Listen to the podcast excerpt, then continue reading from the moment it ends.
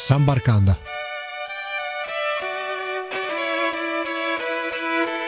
Ciao a tutti amici di San Barcanda e benvenuti a questa nuova puntata. Oggi andiamo a conoscere, dopo il nostro viaggio in Argentina nella Terra del Fuoco, andiamo a conoscere la Bolivia, quindi siamo a nord dell'Argentina, a nord del Cile, a sud del Perù, a ovest del Paraguay e uh, andiamo a conoscere un paese senza sbocco sul mare situato diciamo nel cuore del uh, Sud America, un paese che un tempo si chiamava Alto Perù, giusto per darvi alcune informazioni storiche a riguardo, e uh, preso il nome di Bolivia dal famoso comandante Simón uh, Bolívar che vinse la guerra contro gli spagnoli nel 1824 assieme ad Antonio José de Sucre e il paese divenne indipendente il 6 agosto del 1825 quindi dal nome Bolivar, cognome spagnolo di origini uh, basche,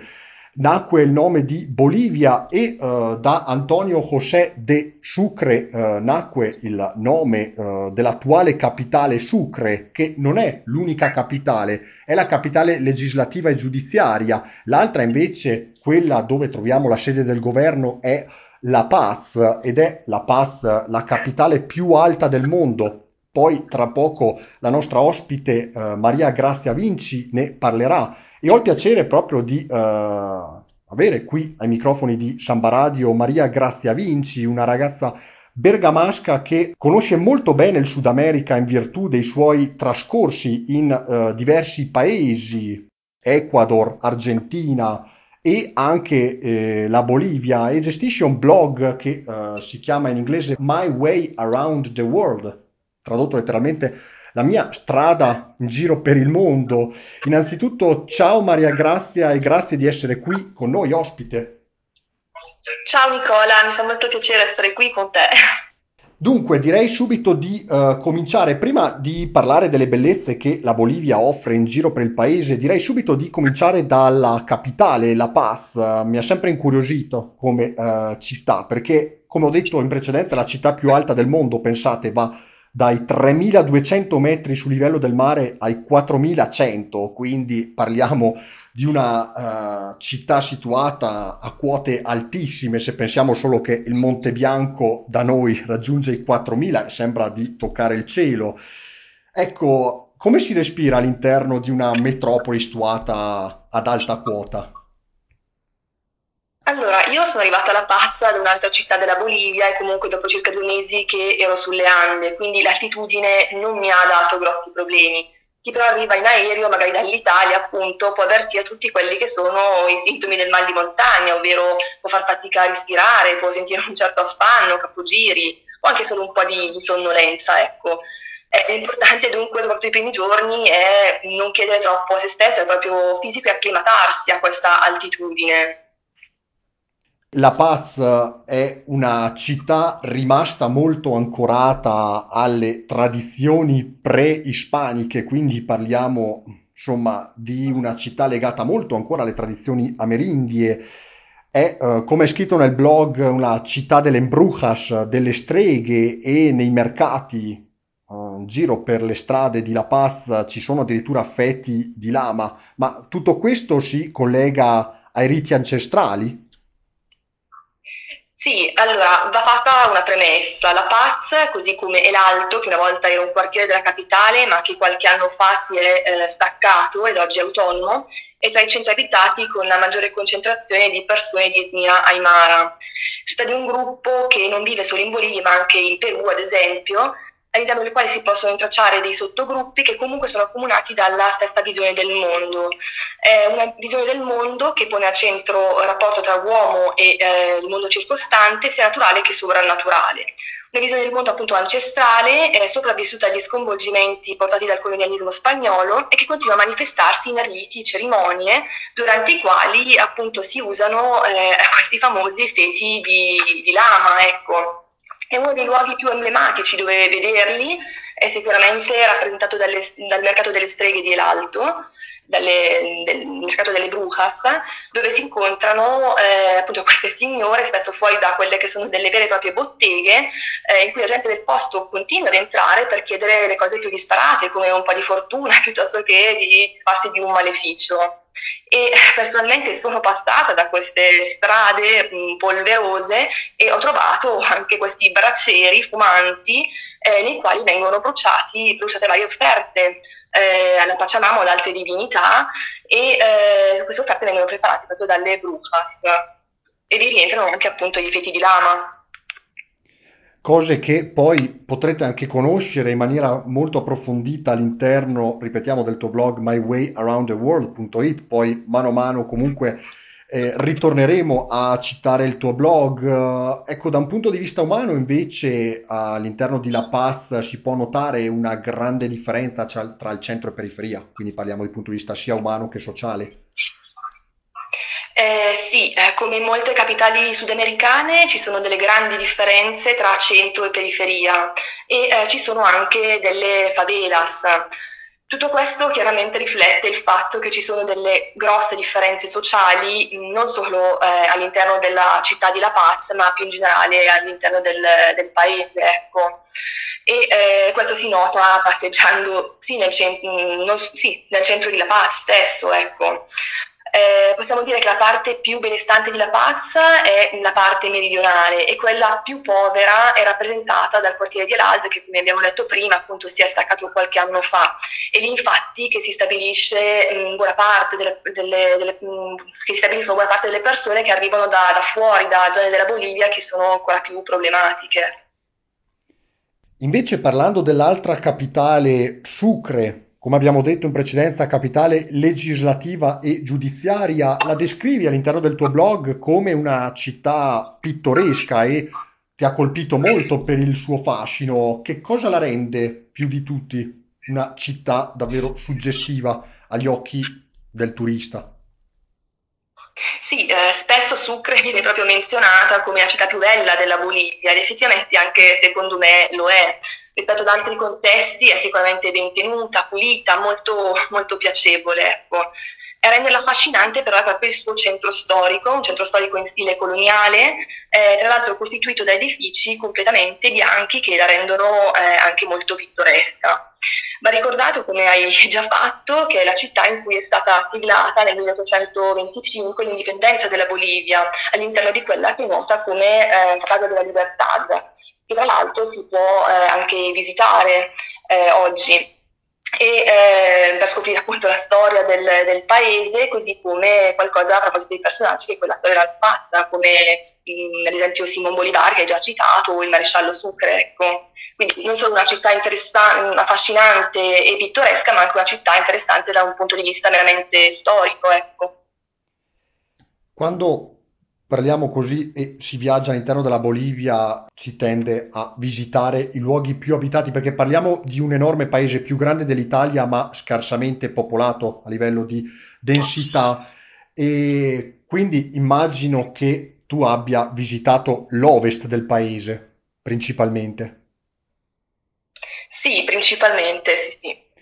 Ecco, e proprio a ovest troviamo il Salar de Uyuni, se guardate la Bolivia da una mappa, da Google Maps piuttosto che da Google Earth, vedrete una macchia eh, bianca situata proprio a ovest, appena sopra il Cile, e non è altro che un deserto composto da sale. Pensate, un deserto di sale di 10.000 km quadri. Ed è la prima volta per me che eh, mi trovo a parlare così e a sentir parlare di un deserto di sale. Si chiama il Salar de Uyuni e mi sembra scontato dire è suggestivo come luogo. Sì, eh, già il fatto che stiamo parlando di un deserto di sale che si estende per oltre 10.000 km quadrati sicuramente dà idea del fatto che si tratti di un luogo molto sugge- suggestivo, direi per certi versi anche surreale perché veramente ci si ritrova in mezzo a questa enorme distesa di sale, intorno non c'è nulla se non qualche montagna o qualche vulcano, ma comunque molto molto in lontananza. A rendere l'esperienza suggestiva però è anche il tragitto per arrivarci. Io dal nord del Cile ci ho messo praticamente due giorni. Eh, viaggiando con altre quattro ragazze ed una guida a bordo di un eh, mezzo 4x4 eh, su quelle che non, eh, non sono delle vere strade, ma delle piste, ovvero delle strade sterrate e non ben tracciate. Ecco.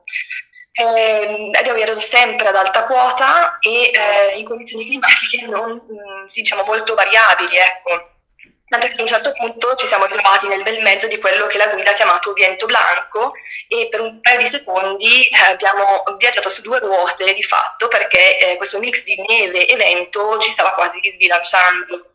In quei giorni quindi abbiamo vissuto delle esperienze davvero eccezionali, eh, da quello che ho diciamo, sintetizzato in due parole, fino alla visita del Salar vero e proprio, all'alba, e eh, per non parlare poi delle lagune che si incontrano lungo il percorso che hanno eh, dei colori fluorescenti. E poi anche gli animali che si incontrano, come le digogne, eh, i fenicotteri, gli armadilli. Ecco, tante tante emozioni in tre giorni ecco, di, di viaggio complessivo. E hai citato proprio il Cile, sei quindi passata dal deserto del nord del Cile, il deserto di Atacama, al uh, deserto di sale. Sì, io arrivavo dal deserto di Atacama, esatto, perché il mio viaggio è iniziato eh, a Buenos Aires, poi da lì ho attraversato tutto il nord dell'Argentina e sono arrivata nel nord del Cile, dal quale poi sono entrata a sua volta in Bolivia, ecco. E restando proprio qui eh, sul tema del sale, hai anche eh, dormito in un hotel eh, di sale. Com'era costruito? C'erano, immagino, dei mattoni costruiti proprio, composti tra le varie cose anche di sale. Eh, sì, allora, solo la seconda notte del viaggio che mi ha portata nel Salar de Uyuni ho dormito in un hotel di sale in realtà. La prima infatti alloggiato in un piccolissimo villaggio, in una guest house molto semplice eh, e spartana, dove non c'era né riscaldamento né acqua calda eh, all'interno della struttura principale. Secondo, la seconda notte invece appunto è stata nell'hotel di sale che eh, come si può intuire è stata costruita proprio con mattoni di, fatti di sale e questo vale sia per le mura che per gli arredi. Lì le condizioni sono state un po' meno estreme, tanto che eh, c'era anche una specie di stufa che almeno parzialmente scaldava la, la struttura e ha reso l'esperienza un po' più eh, piacevole, visto che le, le temperature esterne, soprattutto di notte, scendono anche sotto lo zero. E, però l'esperienza negli hotel di sale varia, nel senso che ne esistono diversi che offrono eh, livelli di comfort eh, diversi appunto tra loro. E poi lungo la strada hai affrontato anche quella che è considerata la strada più pericolosa del mondo, o perlomeno una delle più pericolose del mondo, la Ruta della Muerte. È una strada, così a vedere dalle immagini, dal motore di ricerca, molto adrenalinica, che io stesso non conoscevo prima di questo programma. Ecco, una strada pericolosa e lo si vede per i uh, veicoli. Tu l'hai affrontata in bicicletta, hai percepito lo stesso pericolo anche in bicicletta? Allora, se la ruta della muerte viene chiamata ruta della muerte, un motivo sicuramente c'è. Effettivamente, fino a quando non hanno costruito una strada alternativa, faceva circa 300 morti ogni anno. C'è da dire però che gli incidenti riguardavano soprattutto i mezzi a motore ed è per questo motivo che eh, affidandomi ad un'agenzia che guarda una certa reputazione ho deciso proprio di percorrerla eh, sapendo che avrei avuto a disposizione una bicicletta adeguata, che ci sarebbe stata una guida e un minivan che comunque ha seguito tutto il gruppo composto da 5-6 persone con cui ho condiviso l'esperienza. Chiaramente, ehm, visto che non è asfaltata, visto che, ci sono, che ci sono delle buche, che in alcuni tratti manca pure il guardrail, eh, ho, non me la sono sentita di correre sfidando il pericolo, quindi secondo me eh, è assolutamente fattibile eh, in bicicletta senza correre, comunque moderando la velocità. Parlando di un'altra attrazione che rende molto famoso Sud America in generale è il lago uh, Titicaca. Ecco, leggendo così alcuni estratti dal tuo blog uh, si percepisce da una parte una certa soddisfazione del luogo, dall'altra però anche una certa delusione. Quali sono gli aspetti che più ti hanno colpito e quali invece quelli che proprio non ti aspettavi? Allora, direi che per quanto riguarda la parte boliviana del lago Titicaca eh, non si può parlare di delusione, è diversa invece per quella peruviana, dove in alcuni contesti è rimasto poco di genuino, diciamo così. Eh, mi aspettavo infatti, almeno nella parte boliviana, di trovare eh, una realtà eh, dove lo stile di vita rispecchiasse ancora mh, le tradizioni locali ehm, e alla fine questo è ciò che ho trovato, ecco. Eh, sia nella città della, di Copacabana, che è un po' mh, la rampa di lancio verso il lago, che sulle isole, verso, nei villaggi, ecco. A proposito di queste, uh, di queste, isole, troviamo sul lago Titicaca la Isla del Sol, l'isola del Sole, e la Isla della Luna, l'isola uh, della Luna, e uh, dove all'in- all'interno di queste due isole vive la cultura aymara e la cultura quechua, ed è davvero particolare perché parliamo di villaggi situati sulle isole, i cui abitanti eh, sono rimasti legati alla tradizione e praticamente non hanno conosciuto alcun processo di assimilazione nel corso del tempo, ce l'hanno conosciuta è davvero poca, quindi culture rimaste veramente autentiche. Sì, eh, io ho avuto modo di visitare queste due isole, eh, anche se ad onore del vero non come avrei voluto. Eh, su Isola del Sole, infatti, durante il mio viaggio, che risale all'estate del 2018, c'erano eh, dei problemi, ovvero un conflitto tra le popolazioni dei diversi villaggi presenti sull'isola. Proprio per questi motivi ho potuto visitare solo la parte sud dell'Isola del Sol e, eh, perché quella nord era di fatto inaccessibile. In altre circostanze avrei trascorso almeno un paio di giorni su Isla del Sole per poi fare un'escursione sulla più piccola isola della Luna. Stando così le cose, eh, appunto sull'Isla della Luna ho potuto visitare eh, delle rovine di epoca pre-incaica e sull'altra invece ho potuto fare una lunga camminata fermandomi poi qua e là in qualche villaggio dove comunque eh, ho potuto osservare la gente nella sua vita quotidiana eh, che comunque è fatta di agricoltura e pastorizia, eh, diciamo così, molto tradizionali, ecco.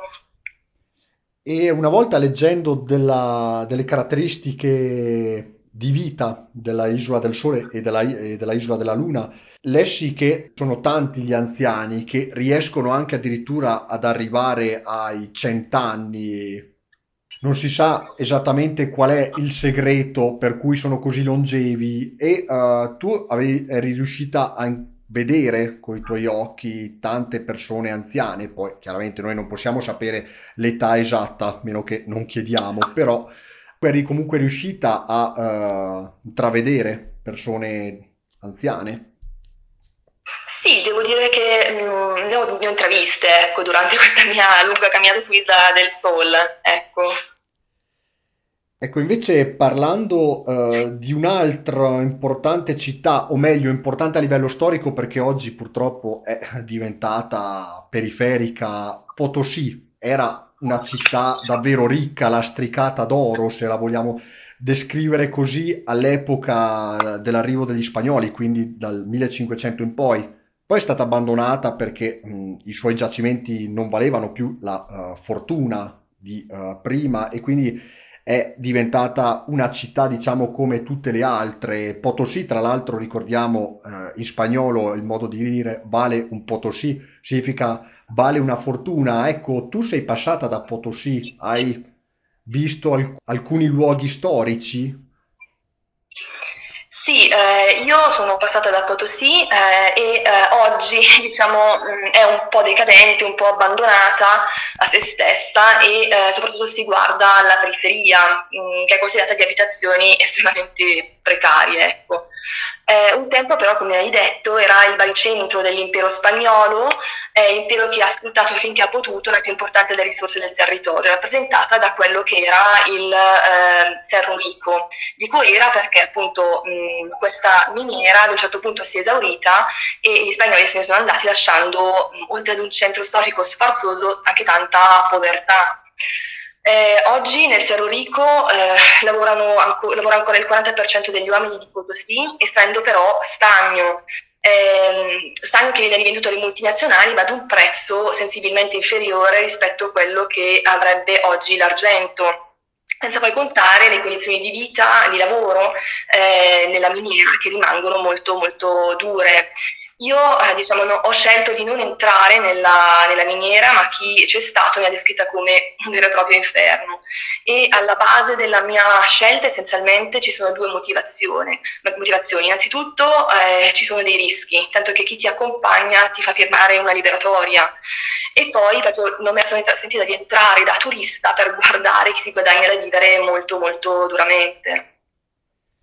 Ecco, parlando di un paese all'interno del Sud America dalla disuguaglianza piuttosto evidente, caratterizzato anche da tanti problemi, soprattutto nel 2019, quando si sentiva, perlomeno si leggeva sui giornali del- di una Bolivia, per quanto possa anche essere di primo piano in Italia, perché per noi noi percepiamo un paese come la Bolivia davvero eh, remoto e anche davvero eh, sconosciuto anche per gli eventi che accadono al suo interno, però si sentiva parlare di una Bolivia sull'orlo addirittura di una guerra civile lo scorso anno. Ecco, tu hai detto sei stata nel 2018, c'era, Sì, nell'estate 2018. estate 2018, quindi c'erano questi venti di guerra che tu sappia, li hai intravisti? in nel momento in cui ci sono stata io no, non, non si percepiva ancora nulla di tutto quello che poi è successo nel 2019. Che ricordiamo non era una guerra, ma era sull'orlo, c'erano tante manifestazioni in C'erano varie proteste, manifestazioni, esatto. Sì, però appunto quando ci sono stata io mh, non si parlava ancora di tutto questo. E in generale, diciamo, mh, secondo me non si può dire in assoluto che la Bolivia sia un paese pericoloso. Io stessa ci sono stata da sola per quasi un mese e non mi sono mai sentita veramente in pericolo. È vero poi anche dall'altra parte che eh, bisogna adottare certi accor- accorgimenti, soprattutto nelle grandi città come La Paz, dove non mancano comunque episodi di microcriminalità, al di là di tutto quello di cui ah, abbiamo appena parlato, ecco, certo, proteste, manifestazioni. sono, sono gli stessi probabilmente episodi di criminalità che si possono verificare anche in un paese, magari chiamiamolo così, benestante, eh, insomma, quella criminalità che si può percepire ovunque ci si rechi. Sì, questo sì, poi appunto nel senso ricordiamo che è un paese eh, molto povero, soprattutto in alcune zone della città è facile eh, che si verifichino i furti o rapine, ecco. Per gli spostamenti invece all'interno del paese lo si fa maggiormente in autobus o ci sono anche linee ferroviarie, per quanto anche l'orografia del paese lo permetta. Io eh, in Bolivia mi sono eh, sempre spostata in eh, autobus. Eh, in generale si tratta di mezzi un po' datati e non particolarmente puliti, diciamo, e a volte non sono proprio in ottime condizioni. Mi è capitato, ad esempio, proprio durante un viaggio notturno di ritrovarmi su un autobus che aveva un finestrino rotto e quindi puoi immaginare eh, il freddo che entrava, soprattutto ad una certa altitudine. Ecco, per quanto riguarda invece le ferrovie, ehm, so che esistono delle linee ferroviarie, però non, eh, non le ho mai usate durante il mio viaggio, perché comunque i treni non arrivano ovunque e, ehm, e non partono tutti i giorni, quindi rendono il viaggio un po' meno flessibile, ecco. E parlando quello che avevamo mh, già mh, citato brevemente prima del mal di montagna, insomma, di patire anche l'altitudine davvero notevole per un paese, un paese quasi unico nel suo genere, quello di a- avere, possedere eh, villaggi ad alta quota. Ecco, il mal di montagna può causare anche eh, malori, diciamo, estremi, può diventare anche pericoloso per un turista non abituato, anche turista magari non abituato a vivere in montagna.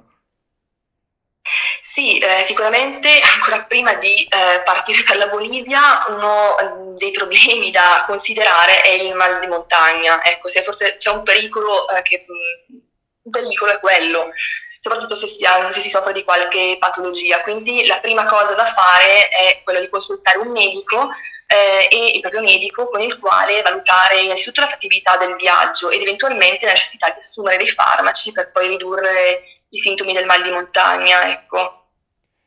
Anche, anche perché poi ricordiamo che non solo La Paz è altissima, ci sono tante altre città situate oltre i 3000 metri, no? Sì, sì, sì, ce ne sono diverse lungo tutte le Ande, sulla parte andina sicuramente sì, ce ne sono varie. Poi se si va verso la cosiddetta selva, eh, lì si scende un po' di quota, ecco. Parlando, tornando un attimo al fattore culturale antropologico del uh, paese, in una delle prime domande in cui parlavamo di riti ancestrali uh, presenti alla Paz, uh, avevi nominato una parola locale, di etimologia locale dal suono, chiamata panciamama, ma cosa si intende esattamente per panciamama? Allora, la Pachamama, in poche parole, è la madre terra. Eh, era già venerata dagli Inca, continua ad essere venerata anche da diverse, ancora da diverse popolazioni andine, sia di origine quechua che eh, aymara è eh, diciamo una, una, divinità dunque e eh, come tale eh, riceve delle offerte.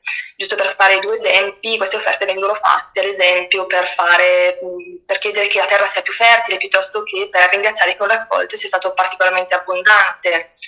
E a questo punto ci possiamo ricollegare al discorso fatto proprio all'inizio eh, dei feti di lama, che sono l'esempio più classico di offerta alla Pachamama. È interessante poi notare il sincretismo religioso che si, eh, si avverte alla Paz, ma anche nel resto della Bolivia, perché questa, questi, la, la, la, venerazione di, queste, di questa Pachamama, di altre divinità, è, eh, rimane accanto a una visione del mondo che comunque è anche eh, cattolica, cristiana. Ecco, e prima di andare in chiusura di programma, un'ultima domanda proprio sulla cristianità, sul cattolicesimo in Sud America, in, in Bolivia, perché insomma sappiamo qual è il legame tra i sudamericani e la religione stessa, la cattolicità. Qui all'interno della Bolivia eh, i villaggi più remoti dalla città, quelli rimasti legati alla tradizione eh, proto-ispanica e proto-cristiana, eh, sono ormai tutti convertiti al cattolicesimo o restano delle uh, credenze politeiste? Appunto mm, c'è una, eh, una, un sincretismo religioso, ecco, perché ci sono eh, queste credenze appunto e accanto a una visione del mondo cattolica, cristiana. Poi il tutto si unisce. Cioè, so, e poi tutto comunque... si unisce, appunto diciamo quindi un paganesimo, se vogliamo chiamarlo così, non mi piace usare questo termine, non so se è corretto, però un, paganesimo mischiato proprio al cattolicesimo, com'è poi in tanti sì, diciamo una visione del mondo. del mondo andina accanto a una visione del mondo eh, cristiana, ecco, che sono compresenti ormai in quasi tutto il paese, ecco. Purtroppo ci dobbiamo avviare verso la chiusura di programma. Grazie a Maria Grazia Vinci per averci raccontato un angolo di Sud America di cui si uh, conosce poco. Grazie a te Nicola. Ripetiamo il nome del blog. My Way Around the World. Ecco, è un blog che uh, potete trovare comunque anche cercando il motore di ricerca o mywayAroundTheWorld.it. Uh, Grazie ancora a eh, Maria Grazia Vinci. Grazie a te Nicola, ciao. San Barcanda torna la prossima settimana con tante altre novità in programma. Buon proseguimento di ascolto, non cambiate canale. Un saluto da Nicola Pisetta, appuntamento alla prossima. San Barcanda